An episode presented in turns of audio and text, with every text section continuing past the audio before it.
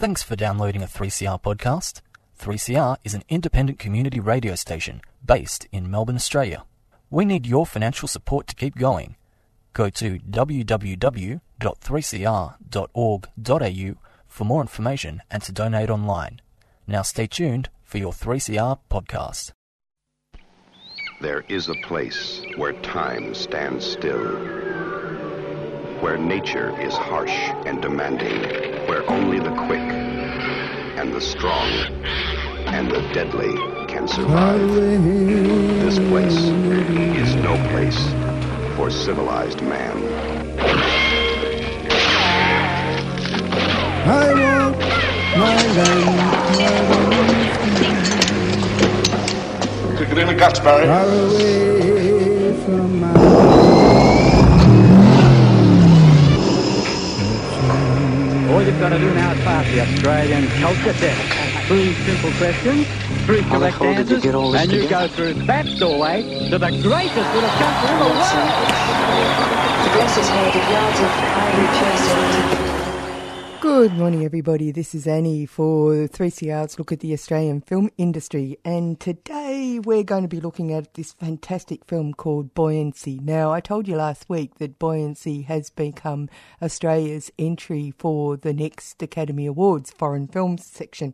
And that's pretty incredible because, in actual fact, this is the Australian writer director Rodd Rathjen's first feature. He made other shorts and stuff.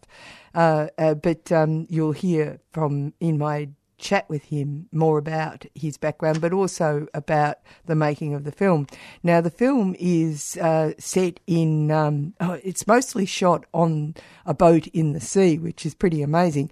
And um, it tells the story of a 14 year old Cambodian boy who's tired of toiling the rice fields day after day and he decides he's going to leave his home in Cambodia to search for a factory job in Thailand. But then things uh, happen that uh, change the uh, where he goes. He gets fooled into uh, working on a uh, basically a, a depiction of uh, modern day slavery on some of these Thai fishing ships.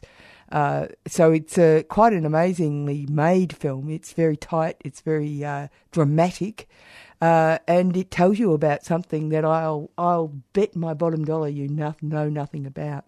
But anyway, I didn't anyway, and I went away thinking, my God, what a film is this? Anyway, uh, let's have a listen to my chat with uh, writer director Rodd Rathjen. Well, thank you very much for coming in to uh, be talk- to talk about this great film, Buoyancy. Can you tell me a little bit about your filmic background? Yeah, so I went to uh, film school here in Melbourne at the Victorian College of the Arts. Um, I actually did a year at RMIT before that in screenwriting. And after I finished studying, I did a lot of travelling and um, ended up making a film in India called Talsaru, which um, premiered at Cannes at Critics Week in 2013.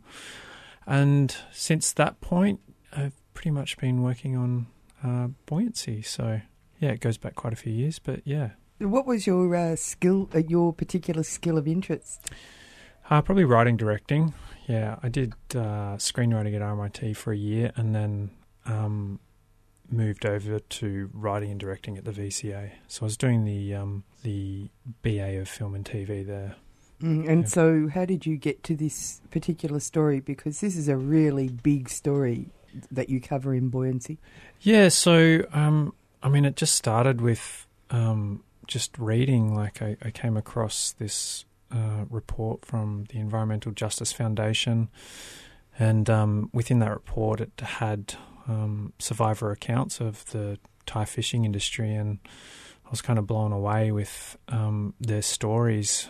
Um, they were unimaginable in their scale of brutality and time at sea, and um, and so yeah, I started doing my own kind of research and thought a film would be a great way of bringing their voice to the world. And um, so I interviewed a lot of survivors myself through NGOs in Thailand and Cambodia. Now, these are people who had thought they were going to get a job, Yeah. and it ended up basically being modern slavery. Yeah, so their stories were pretty consistent in that they um, were looking for work in Cambodia or Myanmar, and um, they wanted to migrate to Thailand because they'd heard from somebody um, that you know there, there was work there in factories and in construction.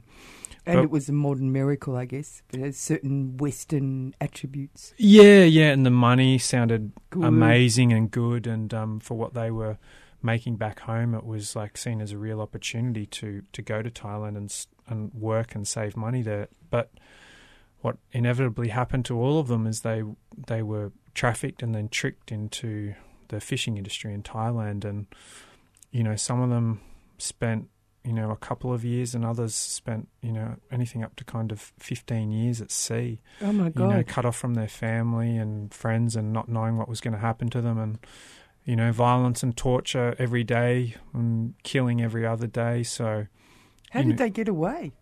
well, a lot of the guys I interviewed were um, found on an island in Indonesia um, called Benjina. That was about it was about two, 2014. Um, they found uh, it was about 550 or 600. Um, yeah, survivors there just being held captive on this island, and um, so I was while they were being that while they were in the process of being repatriated back to um, Cambodia and Myanmar just happened to be the same time that I was over there and doing my research. So through um, a lot of NGOs, I was able to facilitate interviews with them and talk to them about their experiences. It's really hard to get the voices of reality to a feature film, Mm. and you've su- you've succeeded really uh, particularly well. It uh, the feature film Buoyancy is an incredible watch, quite, uh, and it's dramatic, and you are completely uh, embroiled in those characters. I'm Mm. from the point of view of a, a person who's watched it. And so, you know, if a person wants to buy a ticket to go and see an incredible film, Buoyancy is that incredible film.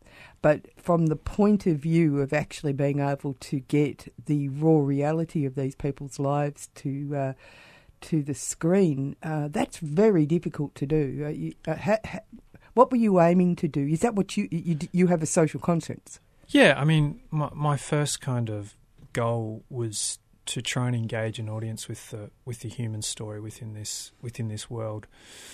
Um, you know, from the desperation of wanting to leave Cambodia or Myanmar to the process of being tricked and trafficked, and then being exposed to this brutal and horrendous world out on the water. So, um, for me, it was, you know, I never set out to make an issue based film. It was more about trying to engage an audience on the human cost of of what it means to experience this this world. Yeah. Yeah. Well, you succeed.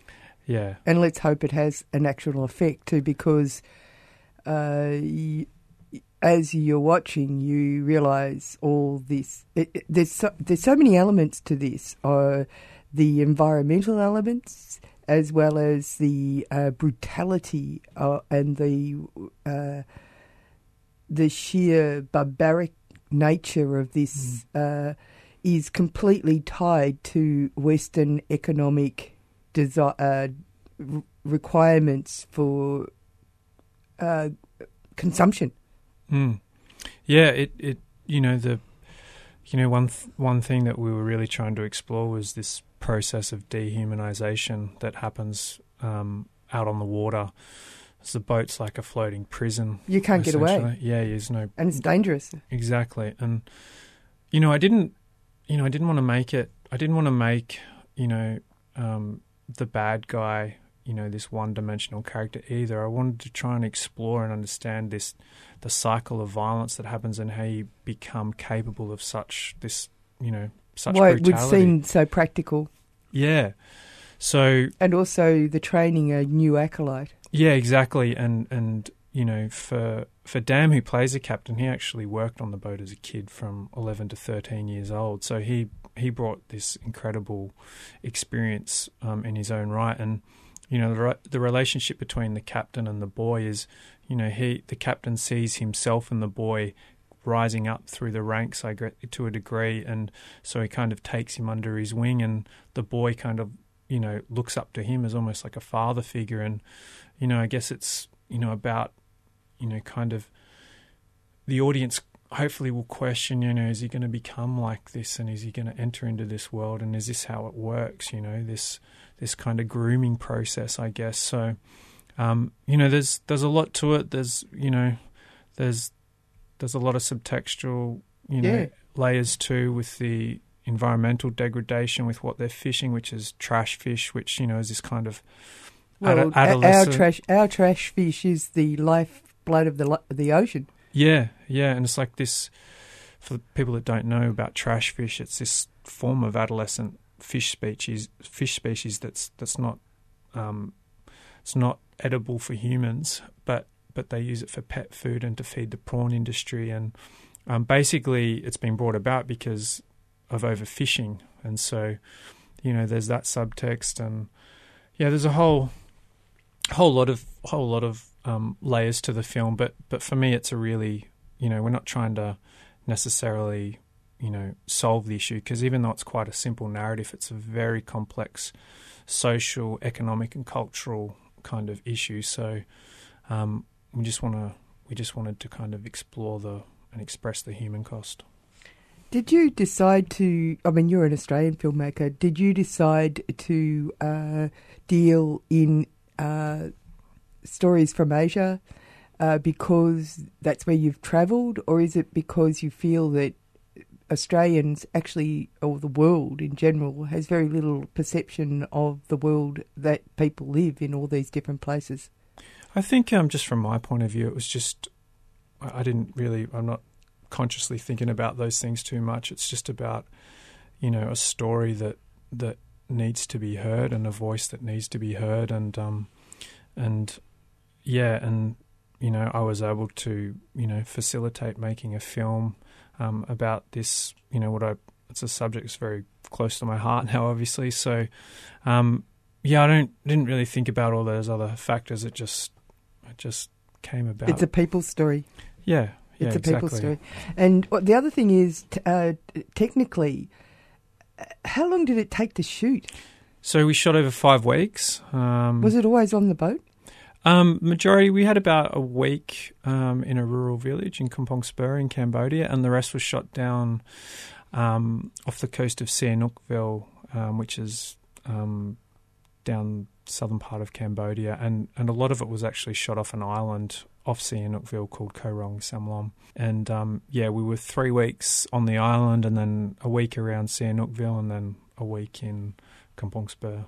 There's a there's a couple of things I would ask about this. One, one is uh, Cambodia's got a nascent film industry, doesn't it? Yeah, I mean it's it's still a pretty young film industry. Um, I mean, we've already seen some lovely, like the Mm. Rocket, for example. yeah, the rocket was uh, Laos, I Yeah. think. Yeah, and Thai, but yeah, you know, it was um, yeah, it's a beautiful film, The Rocket, and um, yeah, there's also Ruin by um, Amiel Courtin-Wilson right. and Michael Cody.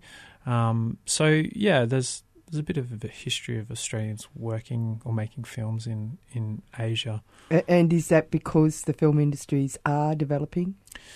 Um, possibly. Like, yeah, uh, you know, trying to get, um, yeah, Cambodia, um, you know, doesn't have the level of support and infrastructure that we do that we have here in Australia. So, um, yeah, it is, it is, it is developing. I'd say, yeah. Yeah, and uh, the well, my daughter went there and she said that they've got, they've got a terrible litter problem, for example. Yeah, I mean, plastic and, you know, where we shot down in Sihanoukville, which was, you know, was pretty confronting the amount of plastic and Mm. rubbish. And I mean, it all comes back to, you know, clean drinking water and the infrastructure for that, which, you know, they don't have as well. So, you know, it's this kind of um, compounded impact of a, a whole range of things. A whole thing to do with government, actually. Yes, yes. It's about government, Yeah. and that's why you have governments. Absolutely. That, that was the conversation I remember having with her. yeah, She was going, yeah. Uh, but the other thing is that um, I I recently saw a film that was made quite a long time ago. It was made in say the fifties, and it was in on a ship, relatively large ship. And one of the problems that the filmmaker hadn't thought about was the fact that the ship rocks. Mm. and and so I was just wondering, uh, is that has cameras uh, advanced? enough? No, the simple answer is no. Um, you don't want to the, the you don't want a rocking um, boat for a number of reasons. Because the first reason is that everybody gets seasick essentially if it rocks too much. So we had to be quite strategic with where we were um, where we were doing the filming, and it was protected for the most part while we were doing the filming. So it there wasn't too much too much rocking. But if we if we went out, the further we went out, the worse it got. Obviously, so. Um, but yeah, that was one of the logistical challenges was trying to, you know, make a film on water, um, and yeah, yeah, hard. Uh, yeah, it's hard. yeah, yeah, that's interesting. Uh, but it doesn't make uh, it doesn't make you feel seasick. It's just which is good because we were worried about that. You know, yeah, like I would be too. When you know, it's kind of less about how we were filming in the process of making it, but how the audience was going to, and so yeah, we had to be. Um, yeah, we had to be quite organised to because it's pretty brave. I mean, the whole thing is really amazing. That I was completely captured by this film. I have to say, oh, it's a real film. It's a it's a big film, and the um, the other thing was that the actors are really fantastic. Where did Yeah. you get those guys? Uh, so Sami, um, he has been um, brought up in an organisation called Green Gecko in Siem Reap in Cambodia, um, and yeah, when we first kind of auditioned him, he he just really stood out. He's really Well, he's handsome and he's well, yeah, he's he's just he's completely uninhibited for a start, and he's and you know when I when we're actually sitting down to initially I thought we were going to have to cast someone a lot older who had more life experience, but you know he was 14 and he'd already you know he's already been through so much as a kid, so um and yeah, he's just his intuition for the character was really really strong, and um he was you know I could communicate with him pretty well. Um, so yeah, you know he was he's amazing, and and does, then does he speak English or? yeah, he speaks. Yeah, he speaks a bit of English. Yeah, Mm. probably. I always say about fifty percent. hmm And that's a big thing, isn't it? Yeah, Learning- to commu- to being able to communicate with but him. also to learn English in Cambodia is a really big thing. yeah, Yeah, yeah. it's important. they don't all get the opportunity to, Mm. but um, but yeah, growing up in Green Gecko, he has had that. So, I mean, also he um, you know, when we're doing interviews and there's a question that he doesn't like, he pretends that he can't speak English as well. so he's you know, he's, so um, he's Kenny. Yeah, yeah, he's very canny. Um, and yeah, Dam, who um, plays the captain. I mean, as I was saying earlier, he, he, you know, he. I mean, before I even knew that he'd spent time on a trawler as a kid, um, you know, he, he just has so much presence, and um, and you know, he'd always tell me that he'd waited, you know, his whole life for a role like this because you know he had a connection to the fishing industry, and um, yeah, he's he he was So he's done a, a fair amount of acting before. Yeah, he, he's worked. He's worked as an actor for a lot, lot, a lot of his life. A lot in China. Yeah. Um, but n- no, it's hard to explain the kind of aesthetic that we go for on the film. You know, in terms of performance, which is you know less is more, and you know a lot of restrained emotion. Um, and you know, everybody's performance is important. yeah, yeah, Yeah. and so you know, it was he, he hadn't done. You know, in terms of that style of performance, he hadn't really done that before, I guess. But How did he find that? he loved it. Yeah, yeah, Mm. yeah. He really enjoyed. He really enjoyed the process and and Moni, um, Ross Moni, he the um, who plays the character Kia. He's just amazing. He's he's um. I mean, he's No, that was incredible. yeah. He he um he, he you know he's probably Cambodia's best actor. I would I would Ah. say he's he's you know just an, just amazingly intuitive again with with the character and performance and um and just works so hard and is so committed to the craft and yeah so Were they uh, keen to have um, one a story from their locale? Uh, how did they respond to that?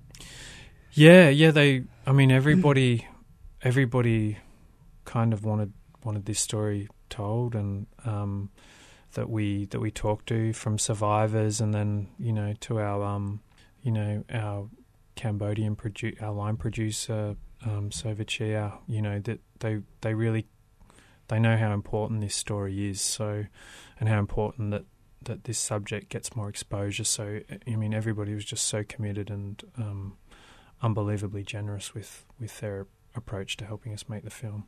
Can you tell us about the um, editing process and how long it took?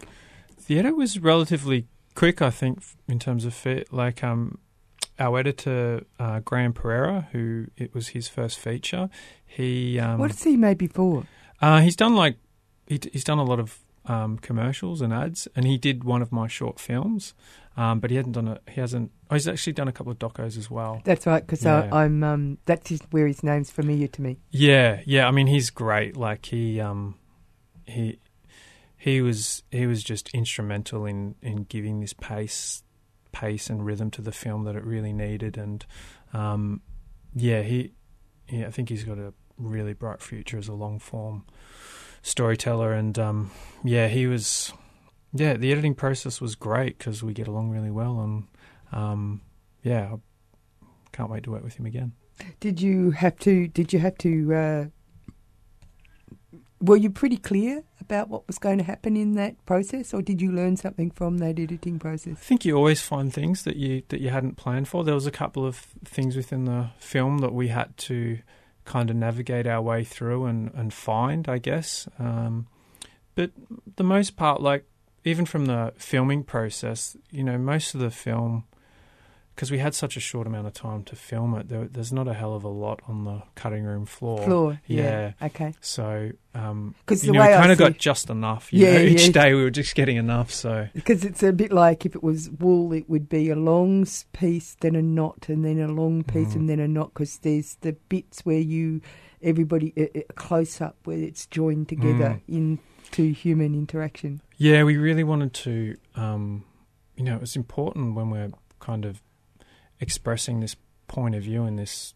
in this brutal world to kind of you know hold on. We want you know really wanted to focus on his humanity and his experience, and um, so you know if we were just to make this kind of relentless piece about you know violence and murder happening continuously without you know Consequence. yeah, without without you know main point of view, we would have lost so much. You know, he's he's at a very impressionable age, so we had to kind of retain that amidst those those really confronting sequences. And I think that's pa- partially the strength of this film. Mm. Uh, it's, I mean, there's a whole range of reasons for why this film is so good, but um, it its consistent human connection is Mm. quite compelling. It's quite extraordinary.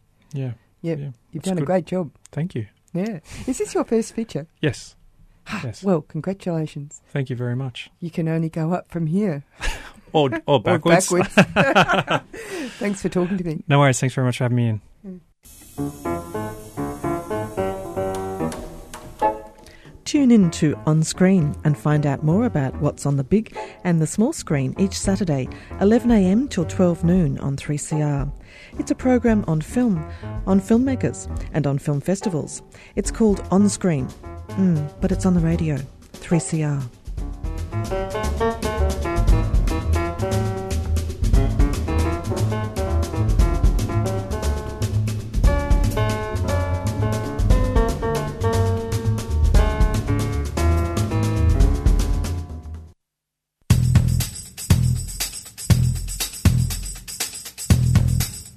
October the 28th to the 31st, some of the worst climate criminals will be gathering for the International Mining Conference, IMARC, at the Melbourne Convention Centre.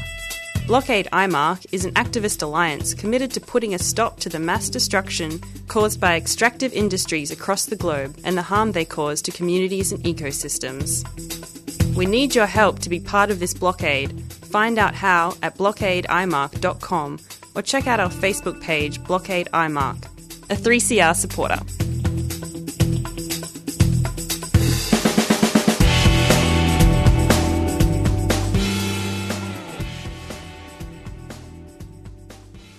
That's the end of the program. Um, hopefully, you'll go and get a ticket and watch Buoyancy. Great film. It's on at the moment. Uh, they uh, deserve your support.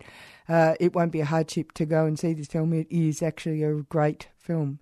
Uh, don't forget that uh, last week's uh, interviewee, who was uh, telling us about uh, Spiro Economopoulos, who was telling us about the short film, um, little little sort of extra piece for the Melbourne Queer Film Festival is starting at the Novoton uh, on Friday, 4th to the 6th.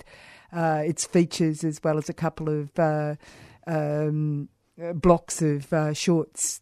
All of them look really intriguing, I'll have to say. Uh, so yeah, perhaps you'd like to put that on your calendar, have a look for, uh, online. You can check out the films that are being shown. coming up next is Published or Not. And we will go out with a sweet song by uh, Kate Vigo called Sweet Kiss of Death.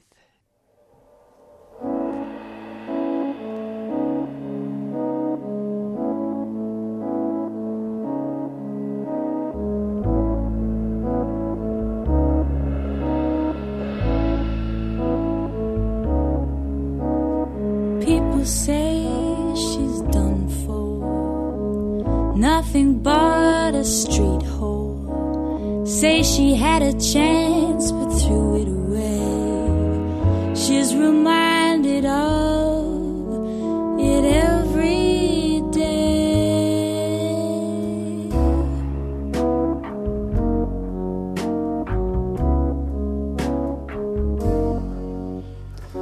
Memories play over in her mind. Sometimes she laughs, she cries. Caught in a memory that persists. Let the world go by. Wait for death's kiss, and when it does come, a burden will lift. Her last song be sung, the cruel spell undone.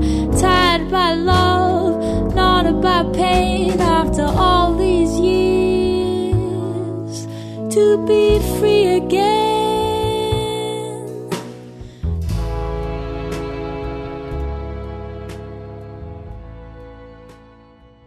You've been listening to a 3CR podcast produced in the studios of independent community radio station 3CR in Melbourne, Australia.